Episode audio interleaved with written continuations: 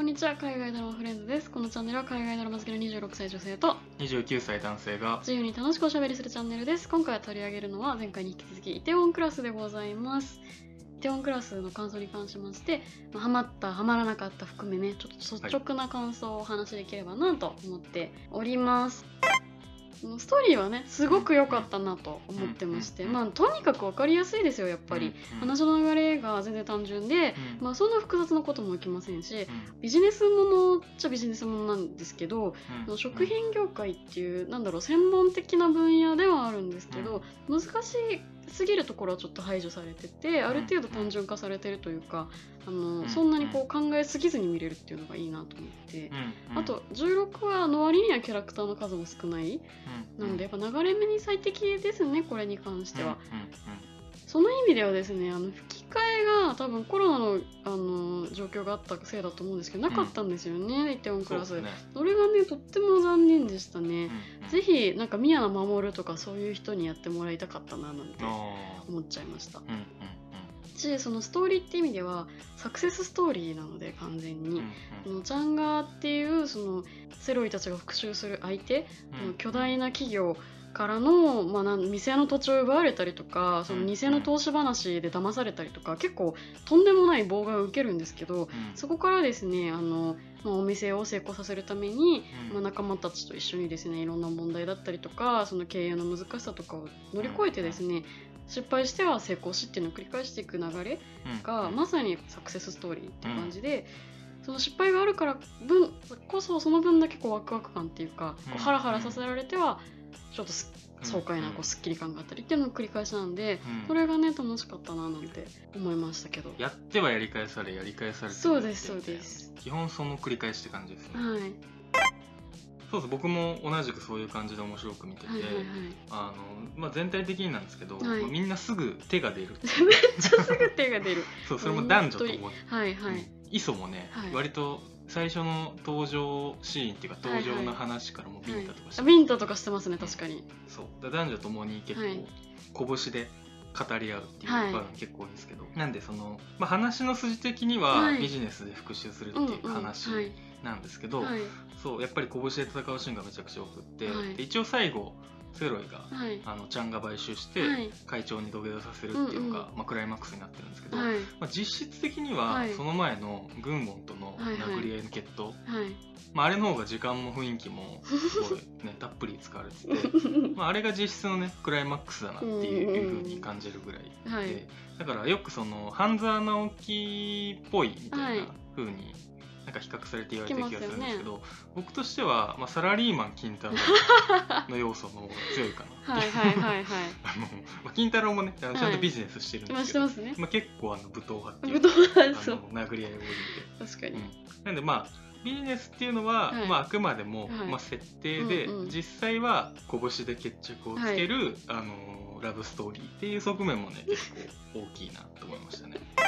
暴力的な場面がすぐ登場して、そこからこうロマンチックな展開に持ってくっていう、うん。この劇的な感じうん。とか、そのうん。なんだろうな美男美女しかいない感じとか、あなんだろうすごい完全にフィクションに振り切ってて、それはそれで結構楽しかったのかなうん。とは思いますね。だから信じられないような偶然がですねとんでもない確率でよく起きるわけですよ、うん。例えば、その軍門がセロイのお父さんひき逃げしちゃったとかもなんか一応偶然っていう話だと思うんですけど。そうあれわざとだと思ったもん最初。うんそんな偶然あるかいなみたいな。まあその辺のねフィクション。あまりにもフィクションっていうのが、まあそれはそれで振り切ってたのは良かったなみたいな、そうですね。その辺の偶然の確率みたいのも全然ね、現実世界と同じ基準で考えたら間違い。間違いですね、うん。それはちょっと違うそれは間違った見方だと思いますね、うん。もはや。とにかく街でよく遭遇しますしね、うん。うん。でまああの街ね相当狭いんじゃない？相当狭いですね、とかね、うん。うんまあ、ちょっと悪い意味じゃなくて、うん。フィクションに振り切ってて、そこは面白かったなと思いましたね、うん。うん。うん。そうですね、まあ個人的には、はい。本当個人的にはの連続なんですけど、うんうんうん。はい まあいわゆるこれまで流行してきた海外ドラマって、はい。テンポをよくなんかはい。はい次々展開が進んでって、うん。毎エピソードうん次回へのこう、はいクリフハンガーがあって、はいはい。っていうようなこう見てる方がこうはい。余計なこと考えないぐらいもう物語に引き込まれるっていうなんかものが多かったなと思うんですけど、はい。まあ、それに対してイテウォンクラスは、まあ、ちょっと正直見ててたるくなる部分もまああったなってのを思ってて、はいまあ、16話あってはい。1話1時間以上、まあ、1はいはい。時間10分とかなんで。ありますね。で最終話とか1時間半近くあったし、はいはい。まあ、そもそも長尺なんで仕方ない部分もあるんですけど、まあ、結構ワンシーンワンシーンにくり時間をかけるじゃないですか。うん。はい。でお父さんの三途の川のシーンとかもう何分やんの？う んみたいなちょっとこう長いなと思っちゃった部分は正直あって、はい。で特にこういうイテウォンクラスみたいな、はいはい。まあ、さっきも言ってたようになんかありえない偶然がこう、はい。次々起こるような、はい。割と突飛な展開が多いドラマって、はい。なんかそのありえなさにはい。どっぷり使って楽しめるか、うん。もしくはバカバカしくなって冷うん。めちゃうかっていうののどっちかだと思うんですけど、はいどっぷり使っていくためには、はい。あの勢いとかスピード感とか、まあ、テンポの良さとかうんがうん。すっごい大事だと思うんですけど、ですごい極端なこと言うと「あの飛んで埼玉」みたいな、はいはいはい。去年の。あれとかも、まあ、例として適切かわかんないですけど、はい。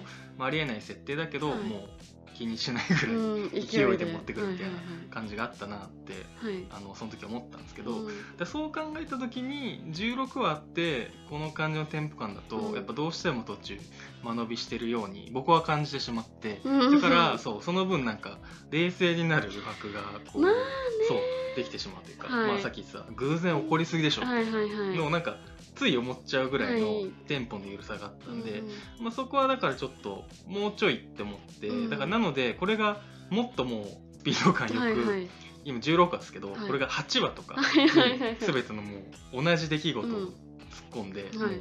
要は倍速にしてうん無駄なとこ削って8話とかにしたら、はもうめちゃくちゃ傑作だったんじゃないっていうその説はありますね。ぐらいちょっとねちょっと長えなって正直思っちゃったっていうのがあります。それですよね。だから、うん。多分ストーリー自体をつまんないとは全く思わないんですけど、なんかちょっと軽いなって思っちゃったのは多分テンポ感ですかね。そうですね。なんかすげえわ分かりやすい例か分かんないですけど、はい。例えば 50m 歩きますっていうのを、はいはい。普通ドラマだと、はい。とか映画だと、はい。歩き出したところからもうはい次のシーン半分地点とかうんうん。50m 地点にはい。行ってるじゃないですか、はい。なんですけど 50m 歩くさもまあ50そのまま見せられるみたいな。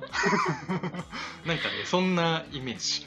すごいわかりやすいですそれでも。そんな感じでしたイテウンクロス。あここで次のカットでこう飛ばさないんだみたいな。さ確かに。なんかそういうのがなんか多かったようなはいはいはいはい。気気がした、うんう見て。てん。確かに。別に 50m 歩くこと自体は全然いいんだけどあそうそうその見せ方がっていう話ですよね。なるほどですね、うん。すっごいわかります、うんうんうん。あとうん。ねなんか恋愛関係とかもはい。トータルあれ互角関係ぐらいですか？5っすね。数えたら5です。まあそれのせめぎ合いが結構面白くて、まあ、ほとんど全員片思いですよね。そう、うん。全員片思いです。一応そのスアとセロイは、はい。まあ両思いだけれども、はい。まあちょっと事情があって、はい。くっつけませんくっつけない。感じで、基本こうみんなこう一方通行の恋愛で、はい。その中でしかもその恋愛に対してこうアクティブなのがはい。チョイスだけなんですよ、そうなんですよね。行動をすごいするのが磯だけだから、はい。磯を起点にしかき基本その関係が動かないっていうか、はい。で磯がなんかしてそれにスアがちょっと嫉妬してなんとかとか、はいはなんかそういう基本磯を軸にしてる感じがあって、はいだからまあ磯がやっぱり最後ん報われるのはもう当然当頑然張ったんだし、はい当然ですと思うし、はい。まあ、セロイも逆に言うとあのもうスアがさ途中から、まあ、物語上あんまり登場しなくなることがあるじゃないですか、まあ、直接も多分会ってないし、はい。だから、まあ、それはあのセロイも磯好きになるわ。単純接触効果です 言っちゃうとそういうこと合ってですよね。るヒントが全然違う、はいはいはいっていうのもあって、はい。まああの磯がね頑張ってて偉かったなといやいっそ最後まで頑張ってよかったですよ。報われてよかった。うんパクセロイめちゃくちゃかっこよかったですよそうですね。パクセロイのやっぱ魅力がかなりうん。大きいですよね、なんか。本当このドラマを支えてるのはこのセロイの人間がとても良かったっていうなんかああいうあそこまでやっぱり信念持ってまい。ったはいり頑固にやっていくっていうのも、なんかねあのいでたちはい。があってこその説得うん力っていうか、うんうんうんそういうふうにそういう人に見える確かに。ね。実直な人に見えますよね、あんなね映画ぐり頭で、うんうんあれですけどねあんな映画ぐり頭だけど、見た目がていうかなんだろう中がかっこよすぎて、何着てもおしゃれだしよく見てると毎回服違うんですよね。そうんなかそのなんかストリート系なんですけど。あのキャラでめっちゃおしゃれ。っていうなんかそれちょっと笑っちゃう。同じね服を多分着てたことがないですよねはい。おそらくね。なんかしかもスウェットはもう毎回ちょっとオーバーサイズみたいな、うん。なんか洒落た着こなしをしてて そね。それもなんかあかっこいいって素直に思っちゃいましたねわかるあとねセロイはですね、うん。すごいその信念があって頑固っていうのがいいとこなんですけど、うんあのノリですんごいすぐ手が出るしあと 普通に復習がえげつない。そうですね。あのおじいちゃんに土下座させて泣かせるって、うん。なかなかのえげつなさだと思うんですよ、うん。でその辺がねなんかあのまっすぐなまっすぐでヒロイックなイメージとのギャップがまた良かったのかなとか。そうですね確かにそれもそうだし、はい。やっぱね視聴者が見ててはい。殴ってほしいとこでちゃんと殴ってくれるからそこが見てて爽快というか結構こう日本のあれドラマとかだったら、グッて我慢して、悔しい思いをうんうん。溜めたままみたいな、はい。なんかことが多い気がするんだけど、はい。まあ、セロイが結構ねちゃんと殴って欲望の前に殴りますからね。あれ気持ちいいですよね。確かに。でパク・セロイに関しては、うん。ちょっとプチ情報ではい。この俳優さんあのパラサイトのうんうん。あの最初に登場するお金持ちの長男、うんうんあれうん彼だったんですよね、それ衝撃です衝よ撃。うん。確かになんかかあの俳優さんって多分その韓国でいうとこのイケてる人の集大成みたいな感じなのかしらなんて思っちゃいましたね。あと見た目が見た目っていうか顔つきとかがはい。ちょっと賢そうに見えるし、そうスッとしてて、うん。品がいいっていうか。品がいいです、うんうん、東出君にちょっと似てます似て似てます、うん確かに。身長とかも高はいはいはいはい。あ雰囲気似てますうんね、うん。なるほどですね個人的に好きなキャラとしてはカン・センムが結構好きです。またすごい絶妙なとこ持ってきますね。まあまあでも結構メインキャラのはい。あの中にはいはい。入ると思うんですけど、はい。敵の中のうん。仲間じゃないけど、はい。まあ途中から協力してくれるはい。心強い味方になってくるじゃないですか、なんかその立ち位置みたいなのもいいなと思ったし、なんかインサイダーキャラとはいうか、なんかだからこう仲間にすると結構ねあのうん。頼りがいのあるってういうか、かつなんか美人だし、確かに。うん、めっちゃ綺麗ですし。子供にも優しいですしね。そうなんですよね。だからあのうん元刑事との恋愛がね、進展しそうでそんなに進展しないまま終わってきましたうけど、あれがねなんかどうにかなるといいですよね。楽しみですねうん。あそこね。私はですねちょっと女性キャラ結構みんな好きで、うん。まあ、まずスア彼女はですねあの10年間チャンガにいる理由がいまいちよくわかんないんですけど、うん。だって正直チャンガからお金をまあ一,、うん。一時期もらってたのもあると思うんですけど、まあ、言うてもそこまでじゃないだろうってちょっと思っちゃうとこあったんですよちょっとね見てて。やきもきしましたねそうなんですよしなんか優秀っぽかったし、うんえやめちゃえばいいじゃんみたいな瞬間あったんですけそどそれがですね最後の最後に実はそのチャンガに復讐するための内部告発資料を集めるためだったっていうのが分かってそれを見てあやるじゃんって。なんかそこですごい初めてあこのキャラいいなって素直に思いましたね。要はそのチャンガにいる間に多分、うんうん復讐っていう気持ちと同時にこうなんか自分でどどうしようどうしようってなっちゃって抜けられなかったみたいなところもあるかもしれないんですけど、それをですねちゃんとあの自分自身で決意してあの一人で生きていくっていう方向に持っていけたっていうあの成長がすごい良かったなとなるほどね。思ったですねうん。うん。うん。スアのあの一応スアは最後うん。セロイに振られる形になったわけですけど、そうですねなん。かその回収みたいな感じで最後あのスアがオープンしたレストランに面接でなんかイケメンのシェフが来て そのシェフに一目惚れをしたっぽくて、はい。でシェフ採用して、はい。でこれからなんか恋愛が始まりそうな感じで終わってきましたけど、はい。あれはなんかすごい500日のサマー的な終わり方っていうか あれはあれはどうどうだったんですあかね？れ別にいらなかったんじゃないかなとなんか思うんですよ。若干都合良い若干都合良すぎたなんかこうスワをなんて言うんだろう。作品中で一応そのスワも、まあ、振られたとはいえ、はい。幸せだよっていう、まあ、ある意味視聴者にちょっとこうはいはい。安心をこううんうん。させてくれる設定なんだろうなと思いつつ、まあ、ちょっとこう打足に見えるちょっと打足。です別に彼いなくても大丈夫だったんじゃないかなっていうのはありましたけどね。確 まあかに、てかそれで言うと10年間いくらでもそんな瞬間あっただろ うまあ、そんな瞬間いくらでもありました。よセロイ以外のね素敵な人多分いっぱいいましたよね。うん、その確かに。10年間の思いをあの偶然の出会いで乗り越えられる る。のかっていう確かに。あとまあスアのライバル超イソうん。彼女もですねすごく魅力的だったなと思うんですけど、フィクションものでうん。おてんばキャラというか、うん。あのじ自己主張が強いキャラって大概うざい瞬間あるじゃないですか、うん。チョイスはそういうのなかったなって思って、なんかちゃんと仕事ができて、うん。その自分勝手すぎないというか確かに。めちゃくちゃなことはしないじゃないですか確かにセロイに振られても別に仕事は投げなかった。そう仕事投げないですし、うん。うんあの投資家の件であのチョイスが進めたせいでうん。その投資家たちだま騙されちゃうみたいなはい回あったじゃないですか、あの時もちゃんと謝ったりとかうんうんするし、なんか何ですかね。その辺が良かったなと思いあます。あと番外編で言うと、今日にトランスジェンダーっていう設定だったと思うんですけど、彼女のセリフの中でね私が私であることに誰の理解もいらないのうんっていう、んんすごくいいセリフだなと思って、うん。一番名台詞じゃないですか、この16話の中で一番名台詞だなと思いましたね、あの信念を貫き通すこのドラマらしいうん。いいセリフだなと思いまして、うんお気に入りキャラでございました、演出面っていうと、イテウォンクラスのおしゃれで人気っていうのが多分ポイントかなって思ってて、うんそのさっきみんな服装っていうのも言ったと思うんですけど、うん。あとね携帯の画面をイメージしてるというかこうインスタライブだったり LINE だったりとかはいはいはい。ああいう、まあ、LINE はないかチャット？うんうん。のあの画面みたいなのを画面をスマホ上の画面に見立ててやるみたいなのが、うんうん。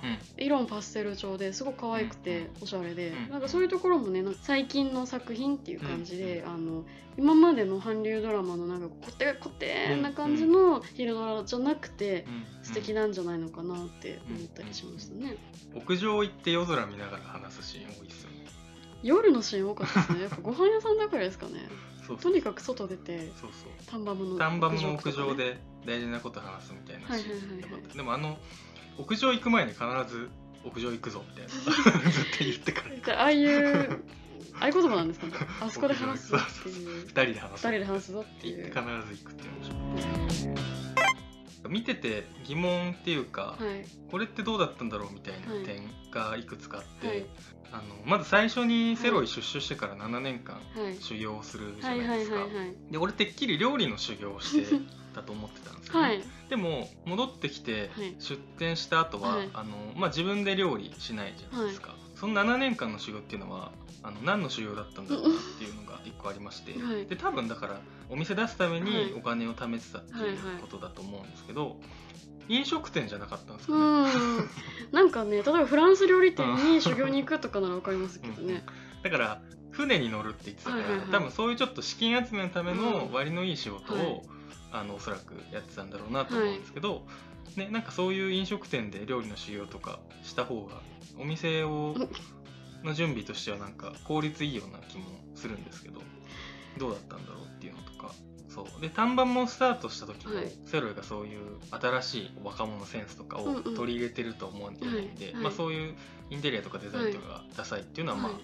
しょうがないと思うんですけど、なんか料理も普通に美味しくないっていうのが 磯に言われてましたけど、はい。それも7年間修行したのに成果が全然出てないっていうかはいそのなんだろうなお金貯めることだけにはい。集中してて、はい。あんまり料理の料理とか飲食店のはい。勉強してなかったのかなって思っちゃうというかその未経験のヒョニになぜかいきなり料理長やらせるとかその辺のコンセプト適当なんだみたいな。セロイがなんか料理する場面があって、はい。それで結構美味しいみたいな言われててだから、まあ、料理の修行はしてたのかもと思ったんですけうんどそこら辺は分かんないですね、はいその7年間があまりに空白、空白だから。謎謎に詰はいまってるんで、はいはいはい。なんかプリクエルとかやらないんですかね。うんうん すごい7年間の。7年間そうそうそうそう。確かにちょっと気になりますけどね。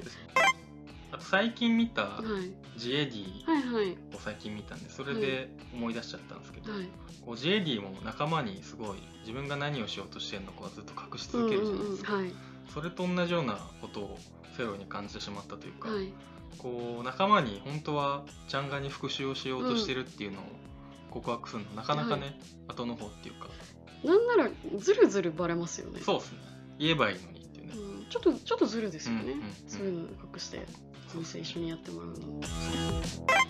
あとまあヒョニーさんのトランスジェンダーとかの話とかもその結構こう多様性というかはい。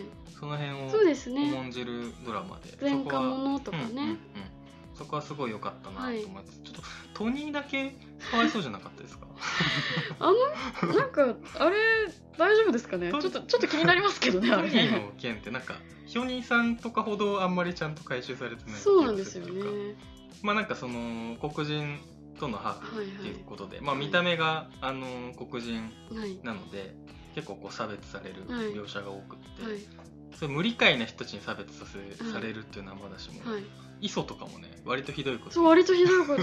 お前韓国人に見えないしみたいな。そうそう。で磯でそれに対して特にね反省したりとか。そこはなんか謝ったりしたないですからりとかしないねですもんね。一応なんか、あうんうん。の磯のインスタに、うん。そのあの店が人種差別したみたいなことを載っけて、うん。その店があいろいろ復讐そこの店に復讐するみたいなうんうん。シーンはありましたけど、まあね。あとセロイがねなんかお店の前に。ね人種差別って書書いてたりしました。ねでトニーがそのまあ見た目が黒人なんで、はい。英語が喋れるだろうとはいはい。思っておそらく採用されたけど喋、れなかったっていうのでそこはちょっとギャグっぽい感じではい。喋れないかよみたいなはいはい感じのシーンはい。はいはいコミカルなシーンになってて、はそれでなんか磯に磯に知ったら怒るぞみたいう感じになってて、まあ、それもえマジひどいなちょっと思ったんうんですけど、なんかその後に最後の方でトニーが英語喋れるようになってるんですよ。はいはいはいはいはい。なんかあれもいい話なのか。そうそう確かに。トニーがそのなんだろう見た目に合わせて英語を喋れるようになるっていうのは。ででどうなんてちょっと思っちゃう。確かにまあトニー自身がねあの英語あった方が、うん。まあいいだろうと思って、自主的に勉強をしたっていうことを、なんですかね。なんですかね、まあ、そうそういう前向きな理由ならいいですけどね。であってほしいであってほしいですね。うんはい。プチ疑問点でうんですかね。まあでもね話としてはすごい面白くて、うん、そうですね。なんかストレッチとかしながら見るのがいいんじゃないかなって思います。確かに。これだけを集中して見るようには作られてない気がします。そもそも。